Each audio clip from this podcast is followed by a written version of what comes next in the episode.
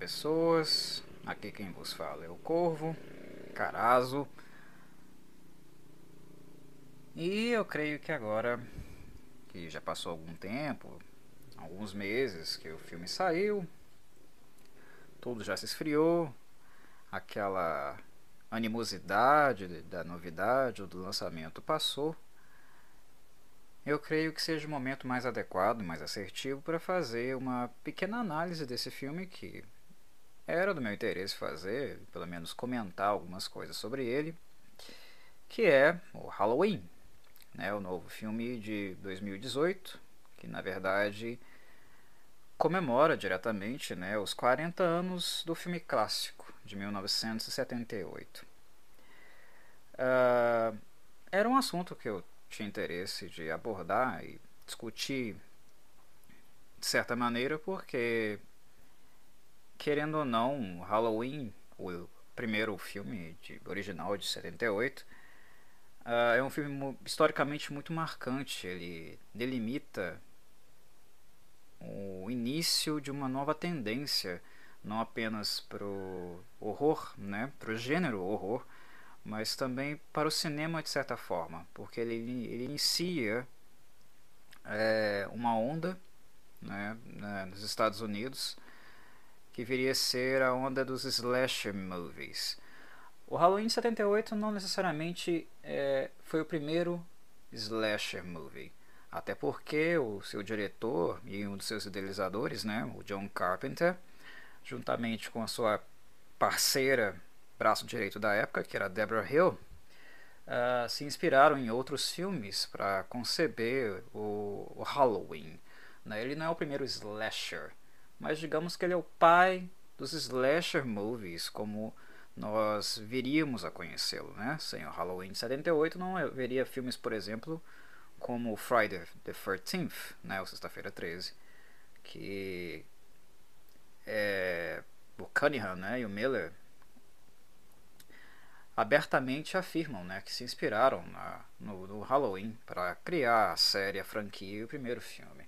Né. Foi um filme com baixo orçamento, né, gastaram-se muito pouco, foi pouco dinheiro investido nele, um retorno absurdo. Né, isso ajudou muitos diretores e produtoras da época, produtoras mais módicas, com pouco dinheiro para investir, em apostar em filmes do tipo, né, desses ditos slashers. Mas a, a concepção do slasher não é necessariamente original do Halloween. Visto como filmes como Psycho, né, ou Psicose, do Hitchcock, é uma grande influência. O próprio Dario Argento né, é uma grande influência, de, de certa maneira, na forma de ver cinema do John Carpenter. Assim também como o filme canadense Black Christmas, né, tem um papel também influenciador no que viria a ser uh, o construto né, do, do, do, filme Halloween 78 e do Michael Myers, de certa maneira. Falando isso apenas para fazer uma breve introdução para o assunto que eu virei a discutir um pouco mais minuciosamente a seguir. O meu método de análise, de discorrer sobre um assunto aqui, né, vai ser como eu já fiz em dois posts anteriores. Eu prefiro o método de associação livre, que nada mais é do que falar sobre coisas que me vêm à mente. Porque uh, outras formas de análise são muito recorrentes e apresentáveis a vocês de alguma forma no YouTube, que são formas de análise dos filmes de maneira pautada, né, esquematizada, editada e eu não tenho interesse também em fazer uma coisa extremamente profissional. Eu quero fazer uma coisa, uma coisa diferente. E a Associação Livre me permite ir, voltar, realmente fazer um exercício mental acerca de um assunto. E eu decidi fazer sobre Halloween, porque, como eu falei já no início do, do, do, do, do áudio, né, que foi um filme que teve um impacto muito grande no cinema e, e também em mim, na minha infância e na minha história. Uh, e fazer isso agora, depois de alguns meses do lançamento do filme nos cinemas, tanto nos Estados Unidos como no Brasil, eu acho que é uma maneira, uma maneira e um tempo uh, mais assertivo, porque passou o hype, né? passou toda aquela euforia e digamos que o que o, de, o filme conseguiu de sucesso e arrendamento nos cinemas, quanto à questão financeira, já não fala tão alto mais a ponto de perturbar, digamos, uh, o senso crítico das pessoas. Abaixou a temperatura, eu acho que agora é a maneira e o momento mais adequado para fazer uma análise mais, é, digamos, equilibrada do, do filme. Como eu falei, eu sou um grande fã, mas eu não abdico de um senso crítico e de pontuar coisas que eu acho que foram positivas e negativas no filme de 2018. Enfim, uh, o filme de 40 anos depois. Ele tem pontos positivos, negativos, valeu a pena. Vou dar uma olhadinha então um pouco mais é, para o que eu consegui ver e perceber, né, depois de mais ou menos. Na verdade, foram quatro vezes que eu assisti o filme. Sobre o que o David Gordon Green, que foi o diretor, e o Danny McBride, que escreveu o roteiro, realmente trouxeram uh, de relevante para esse filme. Tanto Green como McBride, a intenção deles, de certa maneira, era retomar algo das raízes do primeiro filme. Era resgatar, digamos, o clima, né, a tensão, os elementos cinematográficos do primeiro filme do Carpenter, lá de 78. Né, aquele clima soturno, aquele ar de mistério. Resgatar o Michael Myers como o The Shape, a forma, aquela ausência de motivação. Né, e os elementos cinematográficos que eram que eram e continuam sendo marcantes do primeiro filme daquela obra, né? Que também a, a, a simplicidade, né? O movimento de câmera que normalmente acompanha a perspectiva do vilão, do assassino, Michael Myers. Né? A câmera vai com ele, você sente a presença dele, você escuta a respiração dele, né? E vê com os olhos dele. Isso quando a perspectiva está nele. E é, é às vezes quando é, não está, né, na verdade, quando a, a, perspectiva já está numa outra personagem, como a Laurie Strode, por exemplo, né, ah, ele brinca também psicologicamente com o fato de não se saber exatamente onde o Michael Myers está, de onde ele virá, de onde o, o perigo, a ameaça poderá aparecer, que é algo que nos coloca também na pele, né? da, da vítima, né? mantém aquele clima de tensão, e que era um elemento psicológico cinematográfico bem interessante e funcionou perfeitamente no filme de 78. A princípio, o Gordon Green e o Danny McBride pensaram em trazer de volta esses elementos. E claro, junto com também o trabalho de áudio, de música que foi utilizado perfeitamente pelo John Carpenter, acho que de maneira maestral no, no primeiro filme. Grande parte do que o Halloween de 78 é, na minha opinião, uh, ele foi um filme tão sólido e tão bem falado, com tanto sucesso na época, e de certa forma um norteador, um termômetro para todos aqueles que viriam a seguir, foi justamente a trilha sonora. Se você tira a trilha sonora do filme de 78, você empobrece ele consideravelmente. É parte da aura daquele filme. Né? É, Halloween de 78 é o Halloween, Michael Myers é o Michael Myers por causa do som, do que você escuta também. Né? Grande parte da trilha sonora, e não apenas o tema é, principal, né? não apenas esse tema, mas todo o resto ajuda a ambientar e ajuda também a manter o clima de tensão. Se você tira isso, você tira grande parte da identidade do filme e muito também da, da sensação que o filme passa, daquilo que ele te faz sentir.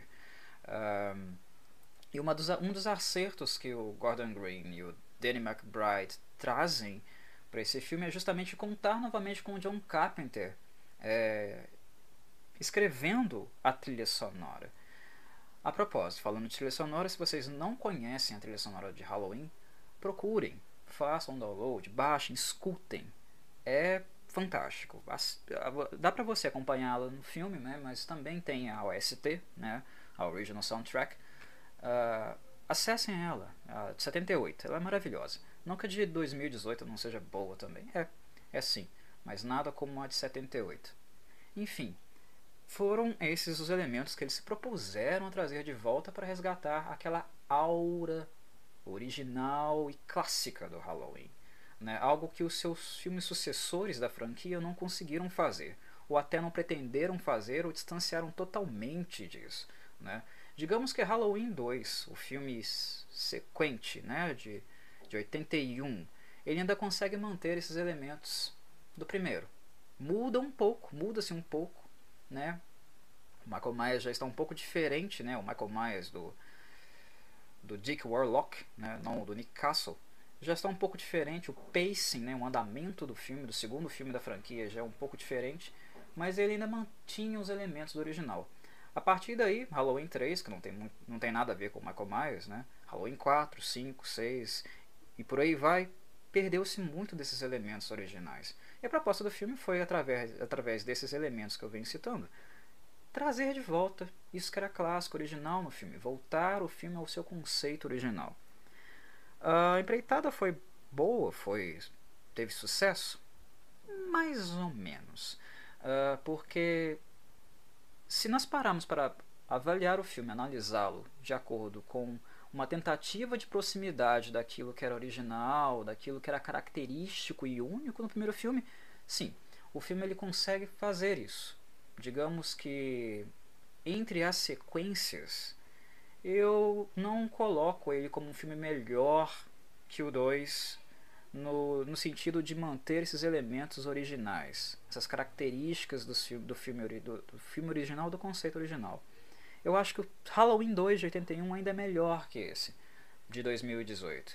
Mas sim, ele consegue retomar aquela, aquela, aquele tipo de cinematografia, né? aquele tipo de estética que o John Carpenter tinha no primeiro filme. Ele faz isso com sucesso né? mas ele ainda é um filme moderno, ele ainda é um filme feito para a geração atual. Isso não necessariamente é um problema, é um defeito. Uh, eu acho que ele tenta fazer um equilíbrio, né? uma, ser um híbrido entre esses dois mundos. Né? Afinal, não se está não está construindo aqui um filme para, para as pessoas lá em 78 e para ah, os limiares de horror, terror e aquilo que realmente surpreende e espanta as pessoas, né? Você não pode usar o mesmo termômetro para pessoas da década de 70 e para do século 20, né?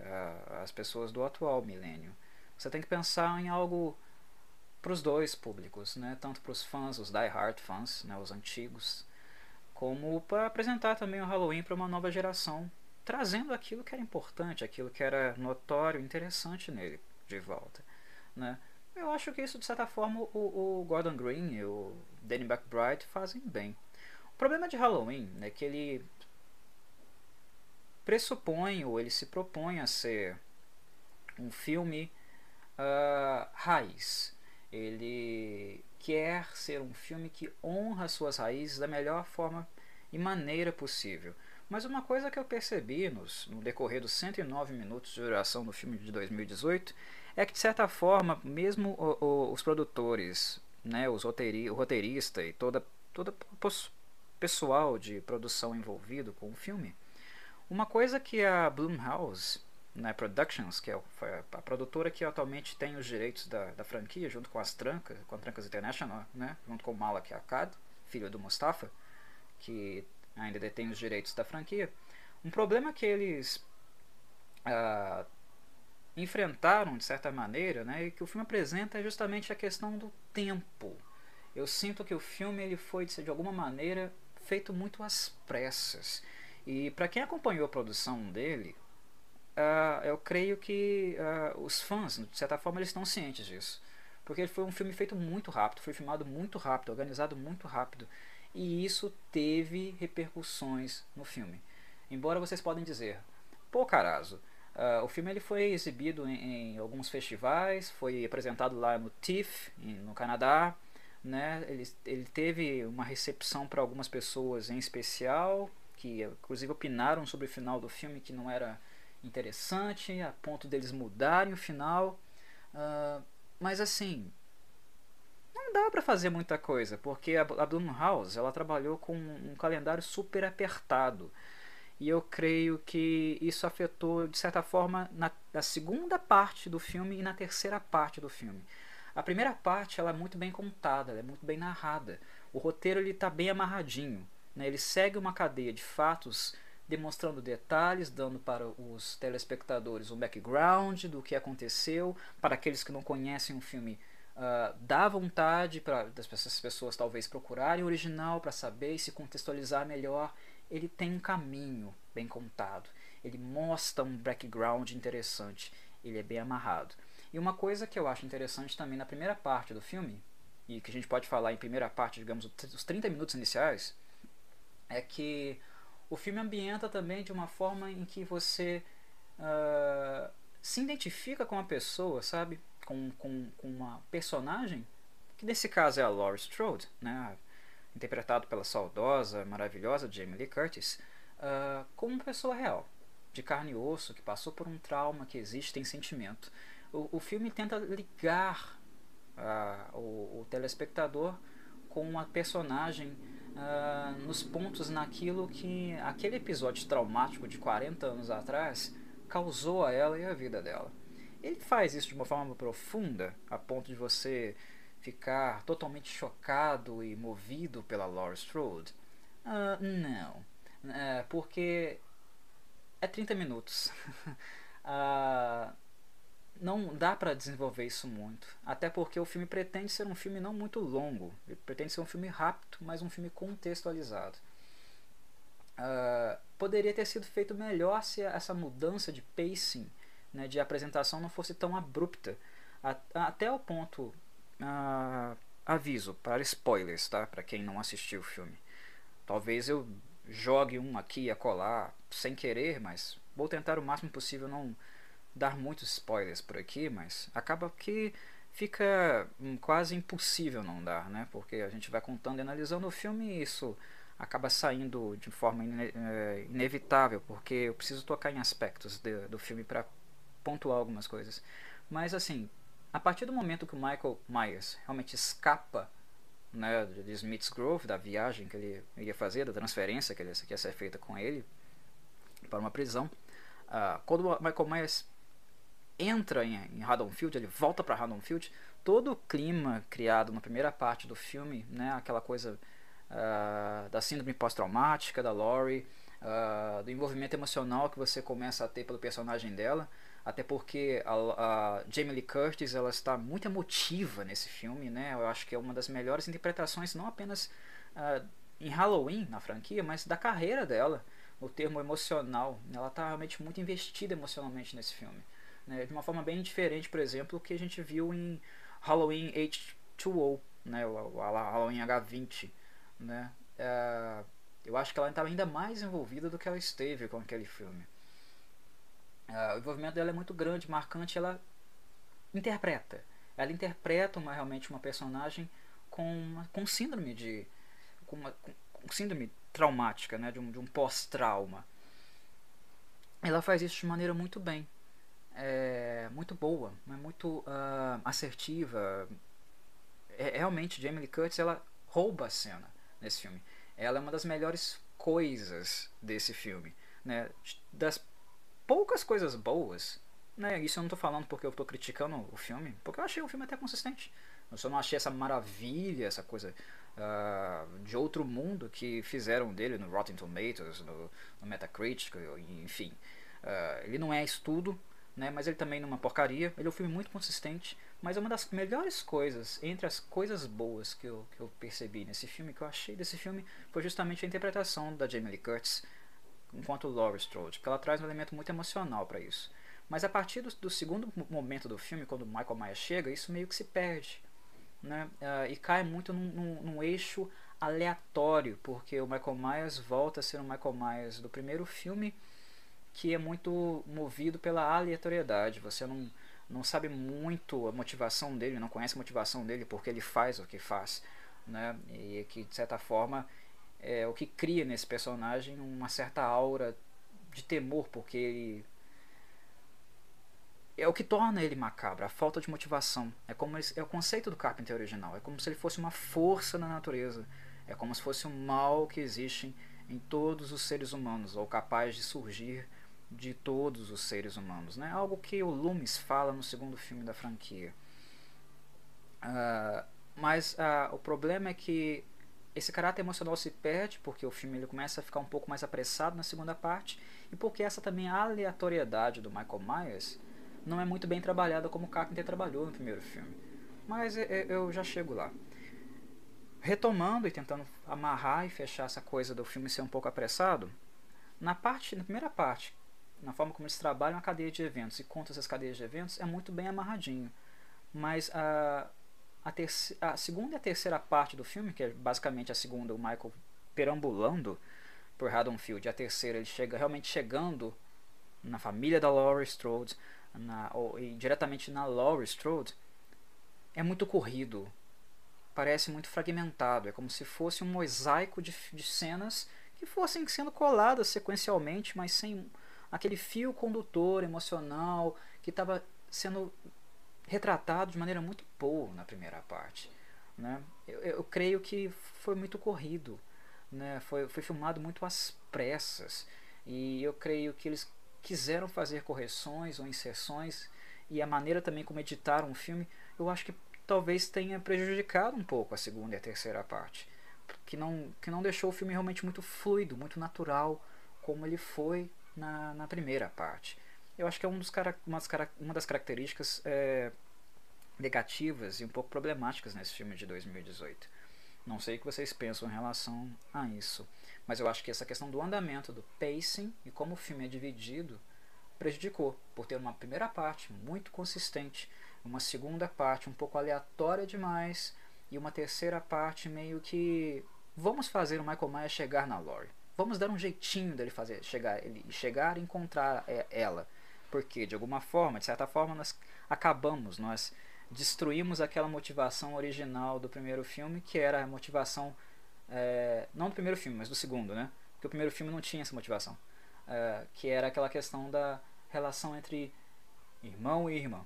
Ela é minha irmã e estou atrás dela. Que foi uma motivação inserida no segundo filme que o John Carpenter, inclusive, se é, é arrepende de, de ter inserido isso, de ter feito isso. Mas vamos então falar um pouco dessa segunda parte sobre essa aleatoriedade na, na, no Michael Myers, na maneira como ele se comporta e como o primeiro filme trabalha isso muito bem e o segundo filme nem tanto. Ok.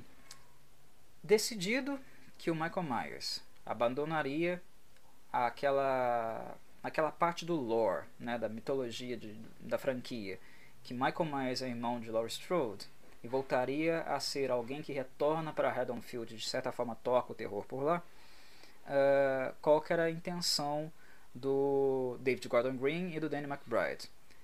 Retornar aquele Michael Myers original, o The Shape, a força da natureza, o mal, the pure evil, que o John Carpenter criou.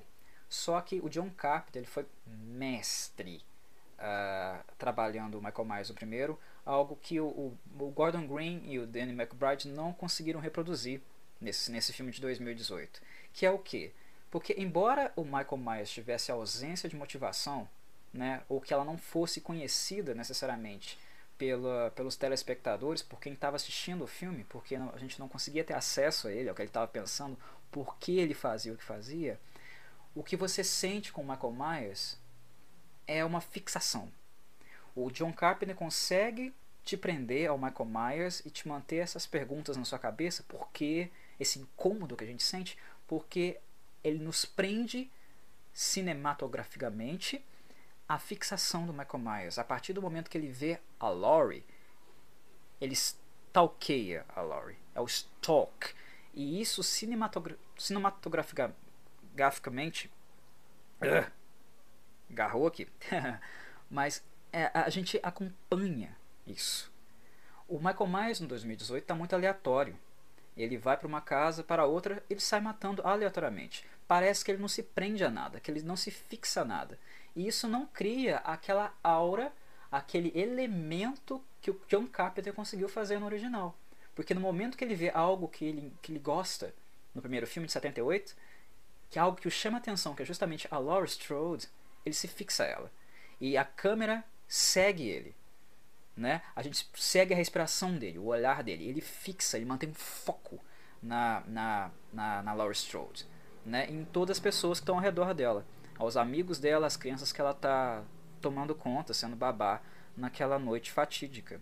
Né? Isso prende mentalmente o, o, o, o telespectador, a quem está assistindo. É isso que faz se perguntar por quê? Por que ele está atrás dela? Por que ele está observando? Por que ele faz o que ele faz? Quem é ele? O que, que, que, esse cara está fazendo? Né? No Halloween de 2018, eles tentam retornar a essa coisa, essa força, essa falta de motivação. Mas eles se esquecem justamente do foco e da condução do personagem, porque a câmera corta do Michael para outras coisas completamente diferentes uh, constantemente. O Halloween de, dois, de 78 ele é preso naquele contexto, naquele bairro, naquela. todas as coisas estão acontecendo no mesmo lugar e o Michael ali, com foco, olhando, estudando, observando e sendo frio, metódico e calculista. O de 2018 tá na casa de fulano, aí Michael Myers vai pra casa do, do ciclano, aí tem uma cena lá no, no de Halloween da Ellison, neta da Laurie, acontecendo, uma briga de namorados, ele não foca ele não cria um elemento do stock. Ele, ele cria um, um Michael Myers andarilho, mas que não se foca a nada. Então aquela aquela coisa eerie, né? aquela, aquela coisa haunting, né? aquela coisa soturna e macabra do Michael Myers olhando a vítima, perseguindo a vítima, comendo ela com os olhos, que causava aquele desconforto original do primeiro filme não acontece no filme de 2018. Eu acho que o David Gordon Green tem boas intenções, ele acerta quando ele, ele decide olhar para isso, só que ao mesmo tempo uh, ele não entende necessariamente o que o John Carpenter fez no primeiro, que foi realmente algo psicologicamente interessante que manteve as pessoas de 78 vidradas no filme, conectadas no filme.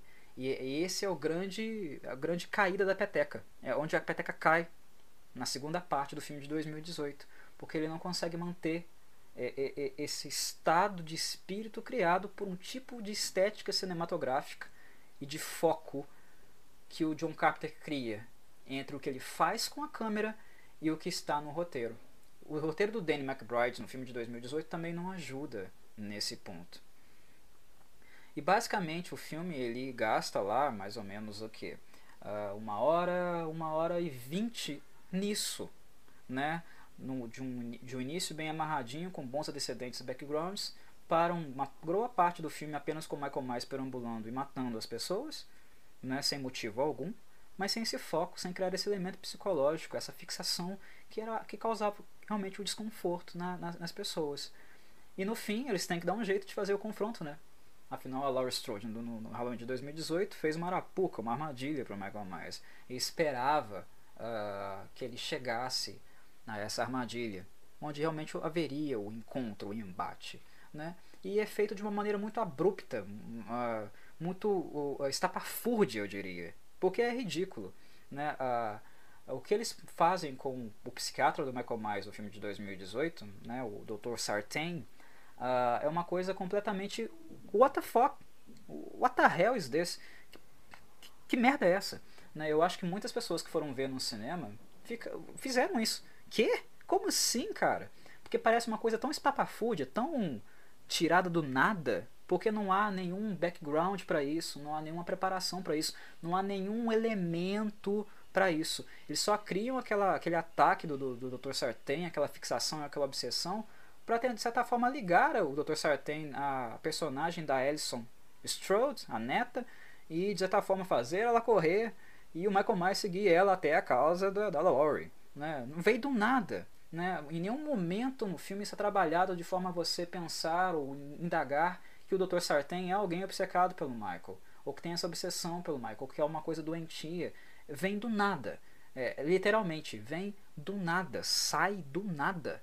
Né? Ah, é, é, apenas um recurso muito pobre e que revela um problema grave de roteiro, de continuação, para ligar um, um pedaço do filme a outro.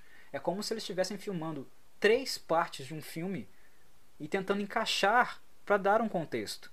Isso é sinal de um, de um roteiro que um roteiro é um roteiro com problemas, é um roteiro com falha, né? E um roteiro de certa forma foi mal escrito. Eu não estou querendo descer o pau no, no, no, no Danny McBride, no roteiro dele, ou, ou falar que foi ruim. Não. Pessoal, em questões de filme, eu acho que questão de conceito e de originalidade, é, no sentido de retomar aquela vibe original do, do Halloween. Halloween 2018, depois do Halloween 2 de 1981, é o filme que melhor consegue fazer isso eu não acho ele um filme melhor que o Halloween 4. Eu acho que o Halloween 4 ainda é melhor do que ele, embora seja um filme muito diferente daquelas origens, daquelas raízes, daquelas tendências. Mas eu acho que, em termos de aproximação, Halloween 2018 é o que mais se aproxima. Então, digamos aí, no, no, no quesito de melhores filmes da franquia, eu acho que o Halloween 1 e o Halloween 2 ainda encabeçam apenas por méritos de ser um filme mais bem construído e mais uh, melhor adaptado, melhor contado, melhor filmado. Eu acho que nesses termos Halloween 4 ainda é um filme mais organizado e melhor do que o Halloween 2018. Aí depois eu colocaria o Halloween 2018. Eu acho, achei um bom filme, né? É, em virtude de tanta porcaria que a gente viu na franquia durante esses anos, né? Nesses vários filmes horrorosos que apareceram, né? Eu acho que é um filme muito decente, né? Então eu não estou descendo pau no filme aqui. Eu só estou apontando problemas que eu, que eu vi e entendi percebi no, no roteiro do Danny McBride. Né? o, fa o fato dele não, possivelmente não voltar para uma sequência, que claro haverá, porque o filme arrecadou muito, até mais do que esperado, né? então a Blumhouse vai fazer um filme junto com a Miramax de novo. Vocês podem esperar aí na, daqui a dois anos ou três anos mais um filme saindo. Mas se o Danny McBride não voltar, eu, eu, eu, honestamente eu não acho que vai ser assim uma grande perda. E o David Gordon Green, apesar dele ter filmado bem o filme, ele também não me surpreendeu muito não. Né? Eu acho que ó, David Gordon Green fez um grande filme, né? um filme muito consistente, muito bom para os padrões do que a gente uh, assistiu e viu durante no decorrer da franquia durante os anos. Sim, o David Gordon Green fez um ótimo trabalho, mas eu não acho que, nossa, se o David Gordon Green voltar, vai voltar a ser a porcaria que era. Ou como a Jamie Lee Curtis falou em algumas entrevistas recentes, né? que ela só voltaria a fazer o papel, interpretar o papel novamente se o David Gordon Green estivesse envolvido. Eu não acho que é assim.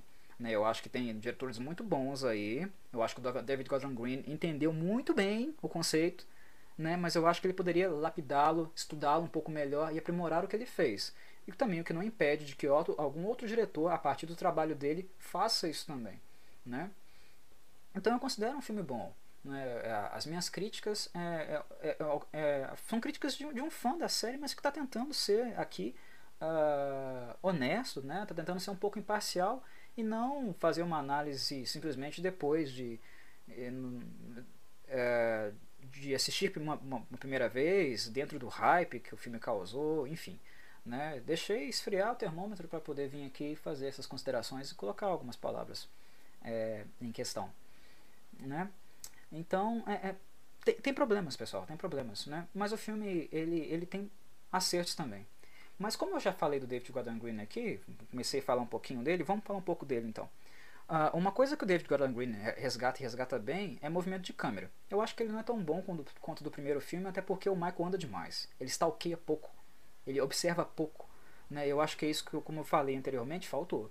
O Michael Myers está sempre andando. Ele está sempre andando e matando, andando e matando, andando e matando ele stalkeia pouco. Né? Algumas cenas uh, resgatam isso mais minimamente.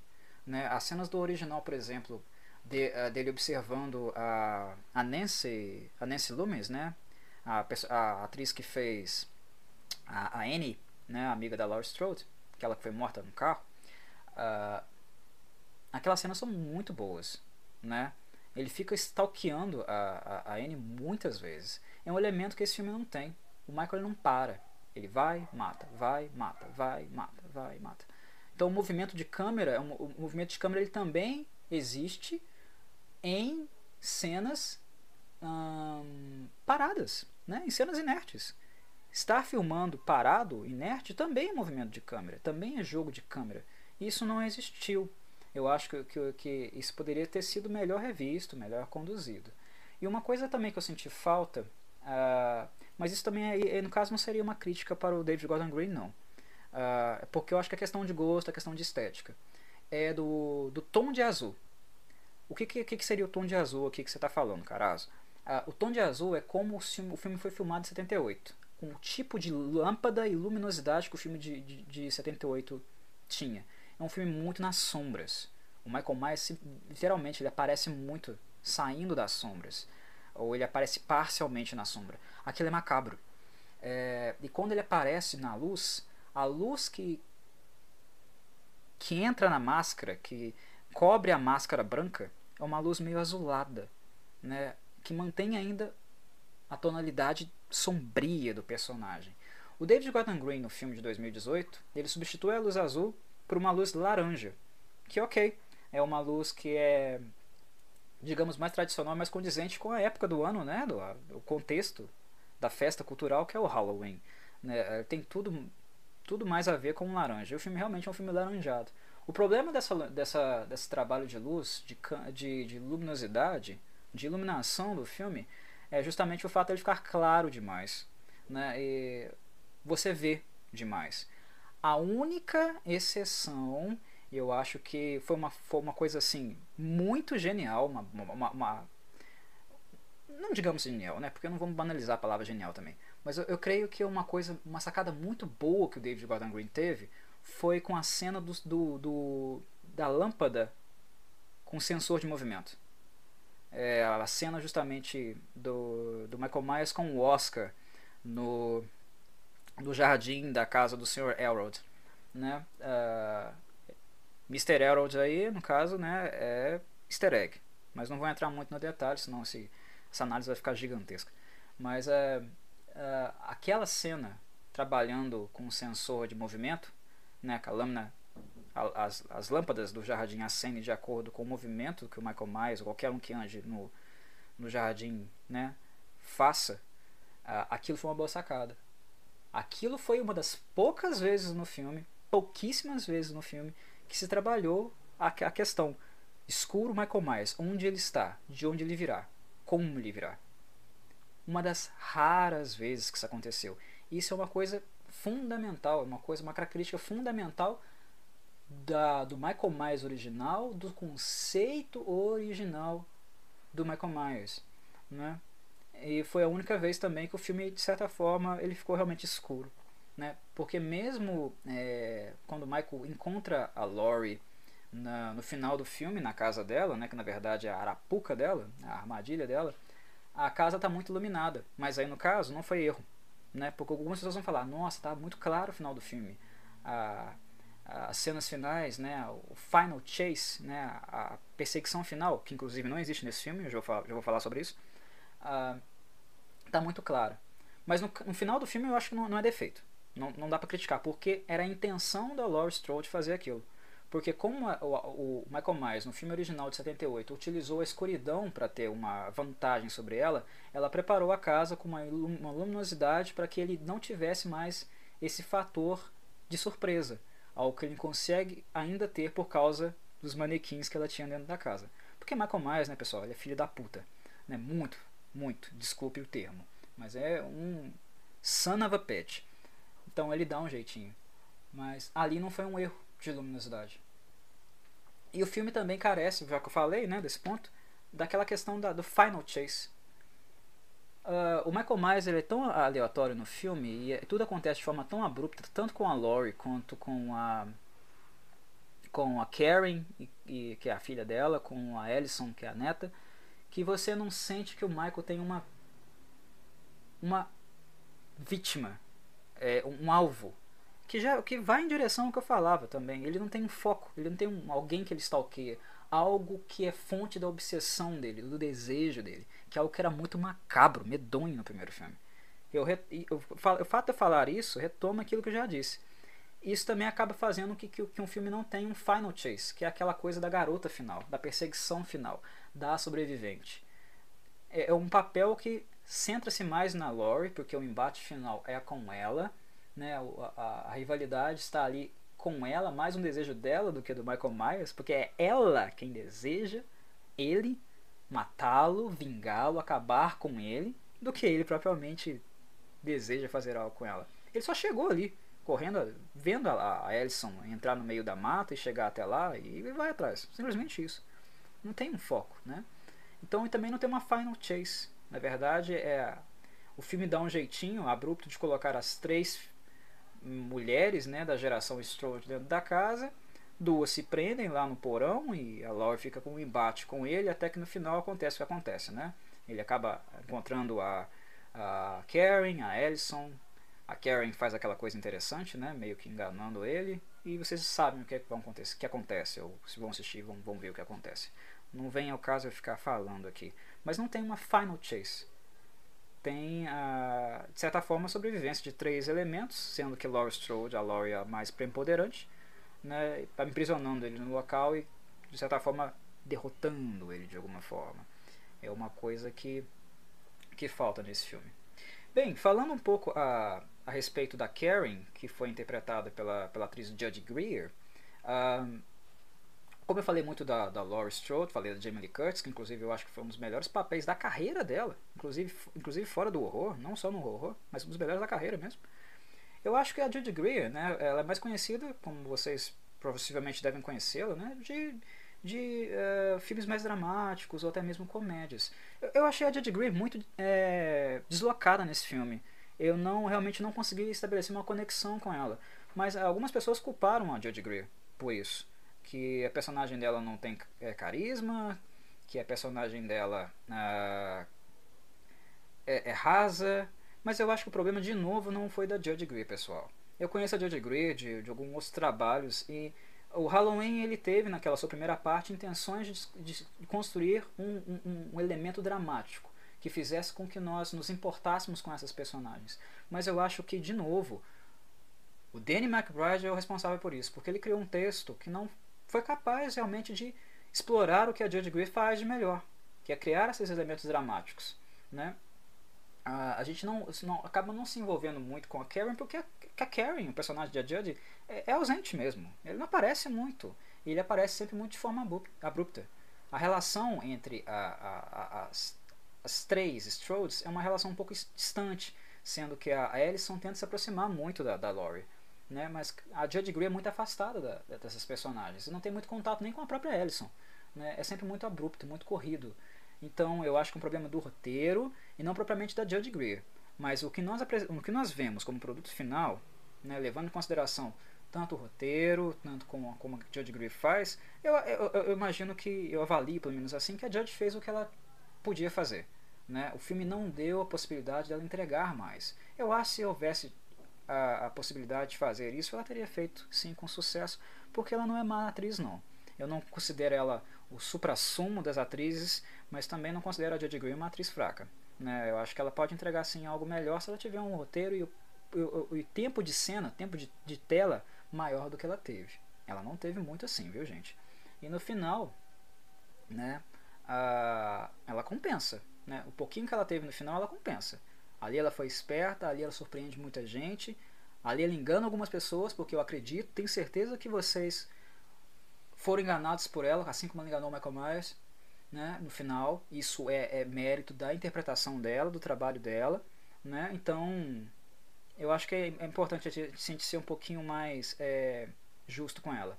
Em relação a Andy Matchak, que fez a Ellison, né, que possivelmente é quem carregará a tocha que a Laurie vai passar, será a próxima uh, vítima direta do Michael Myers, se houverem uh, realmente as sequências, né?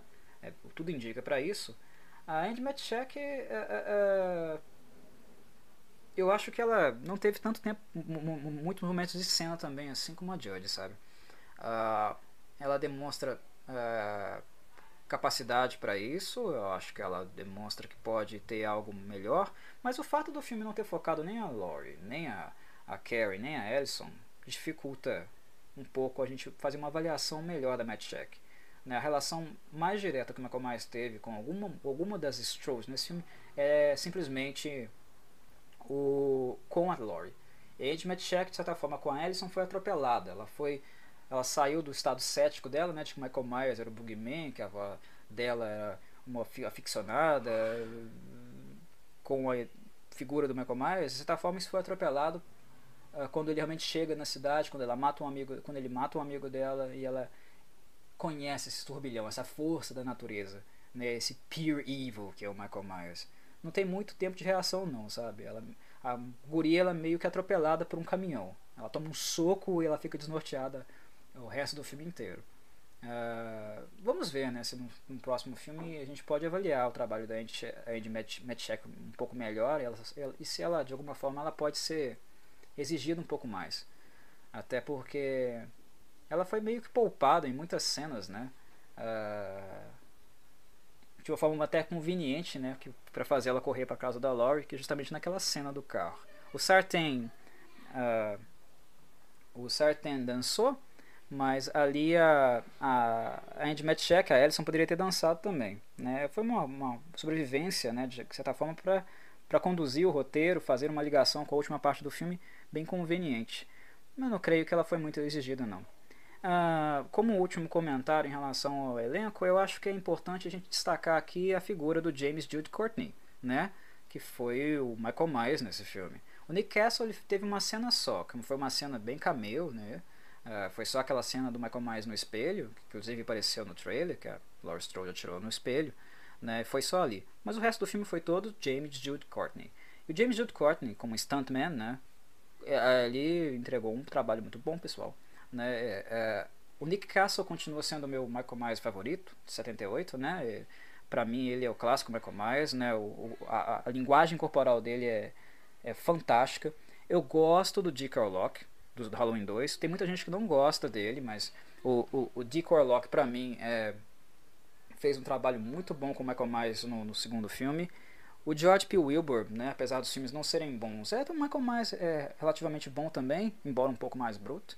Mas eu acho que, em termos de linguagem corporal, de possibilidade de, de um Michael Myers bem macabro, bem The Shape, né, é um personagem que encarna a, a forma, a, a, os trejeitos do Michael Myers original, o James Jude Courtney fez um excelente trabalho, excelente trabalho. E vale destacar também, né, eu acho que a, máscara do Christopher Nelson, né. Christopher Nelson ele trabalhou com maquiagem também na produção, inclusive daquele daquele filme Suicide Squad, que inclusive eu não gosto, eu acho que eu não achei, não achei um bom filme, mas não venha falar dele aqui. Mas o Christopher Nelson realmente ele fez um trabalho muito bom, muito consistente, bonito com a máscara do, do, do filme novo. E eu realmente gostei muito do, do resultado.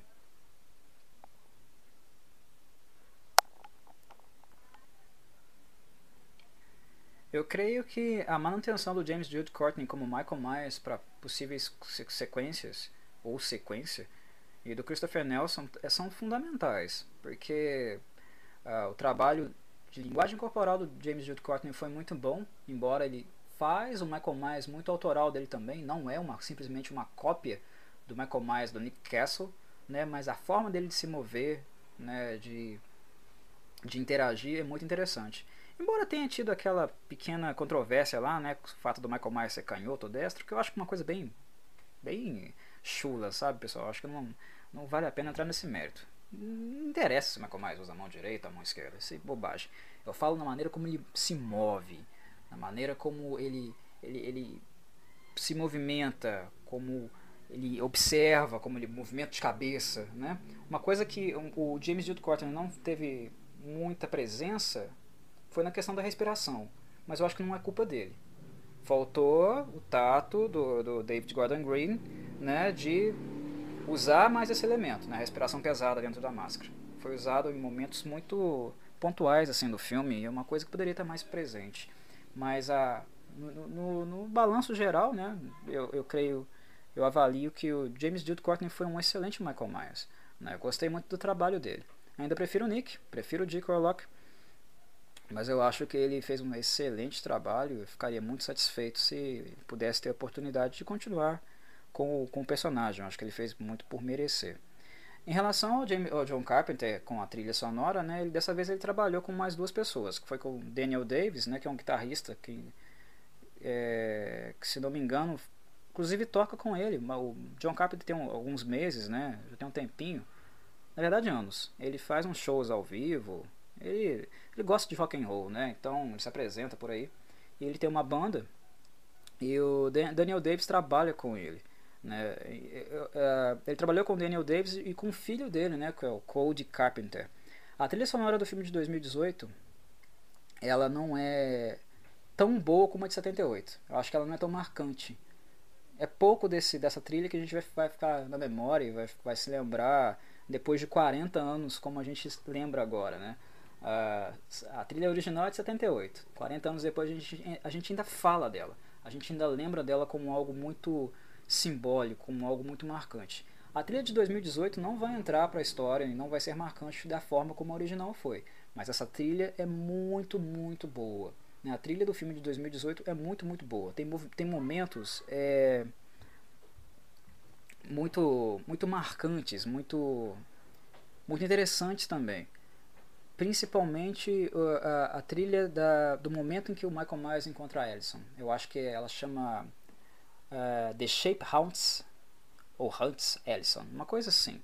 Uh, eu teria que verificar no, no, no, no acervo direitinho para ver o nome correto da, da música, né? É uma música original, né? Ela não é uma adaptação da trilha de 78, algo que o, filho, que o filme de 2018 faz bastante, né? Ele pega os temas principais e faz uma adaptação, né? Uma, uh, uma coloca uma roupagem nova para eles, né? O que fica o que é, é, é, é básico, eu acho que não, não é algo ruim, eu acho que até interessante porque é, é uma coisa que torna o filme é, interessante, né? A parte da, da, identidade deles, da, da, parte da identidade da, da franquia, inclusive, né? Uma marca registrada, uma marca d'água do, do, que esse, do que esse filme é, né? Do que essa franquia é, do que o personagem Michael Myers é, né? Então, a, essa adaptação, né, essa roupagem nova, ela é importante de ser feita, mas eu acho que também é importante você trazer trilhas novas, trilhas originais. E essa, que é justamente The Shape Hunts Ellison, é maravilhosa. É, ela, ela é aquela trilha de ambiente, pessoal. Né? O, o, John Carpenter escrevia as trilhas sonoras para os filmes dele.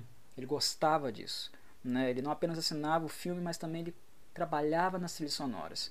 É assim em The Thing, é assim em Escape from New York, é, é assim em Christine. Shut, shut Down em. Uh, esqueci o nome do filme. Enfim. Uh, mas enfim. Uh, é, é, é assim praticamente quase todos os filmes dele. Ele escrevia a, a, a trilha sonora porque uh, para eles imagem e som era uma coisa indissociável. E ele aprendeu isso, muito isso com Dario Argento assistindo os diálogos do Dario Argento. Né? Dario Argento tinha filmes muito bons que trabalhavam o som, a ambientação sonora de maneira muito brilhante. O, o Dario sempre gostava de trabalhar muito com uma banda de rock progressivo italiana, que era o Goblin. Uh, uh, ele fazia isso de forma magistral com os filmes dele. E o Carpenter se educou como diretor assistindo Hitchcock, assistindo Dario Argento e aprendeu isso muito bem como ele tinha proximidade com a música, gostava de música, gostava de rock and roll, uh, desde criança ele tinha interesses musicais também, ele assinava as músicas, as trilhas sonoras do filme dele. E trazê-lo de volta para o filme foi uma coisa interessante porque ele justamente traz o que o Halloween, um filme, um Halloween movie necessita, que é uma trilha sonora de ambientação. O que é uma trilha sonora de ambientação? É uma trilha que serve a cena, serve o que acontece na cena e quem está de fora dela. É algo que puxa o telespectador, é algo que puxa quem está assistindo para dar mais imersão para a cena. Então tem, então tem momentos muito bons. The Shape Hunts Ellison, a última trilha né, de fechamento, que é Halloween Triumph, muito, muito, realmente muito boas. Enfim, pessoal, uh, essa foi a minha review, né? A minha uh, Corvo Resenha. Uh, espero que vocês tenham gostado, que tenham uh, achado interessante alguns eh, elementos que eu pontuei, embora eh, eu não tenha feito uma resenha logo de cara que o filme saiu, não era minha intenção mesmo. Eu acho que pensar sobre o filme depois eu acho que é mais interessante. Não é algo que eu farei com muita frequência, apenas porque Halloween é uma, É um filme bem interessante para mim, eu acho, achei válido fazer, tive vontade de fazer, achei pertinente fazer. Uh, opiniões diversas a minha são normais de acontecerem, cada um tem a sua visão em relação ao filme, o filme toca as pessoas de maneiras diferentes, e essa opção, essas opiniões que aqui expressei são meramente as minhas, né? E espero ter acrescentado, contribuído e ajudado vocês a talvez perceberem coisas que não tinham percebido, assim que também, como eu também posso perceber uh, coisas que vocês possam apontar e eu que também não tenha visto. Espero ter sido uma um, uma, um monólogo aqui que eu fiz é interessante de alguma maneira para vocês que assistiram o filme e gostaram ou não do Halloween 2018.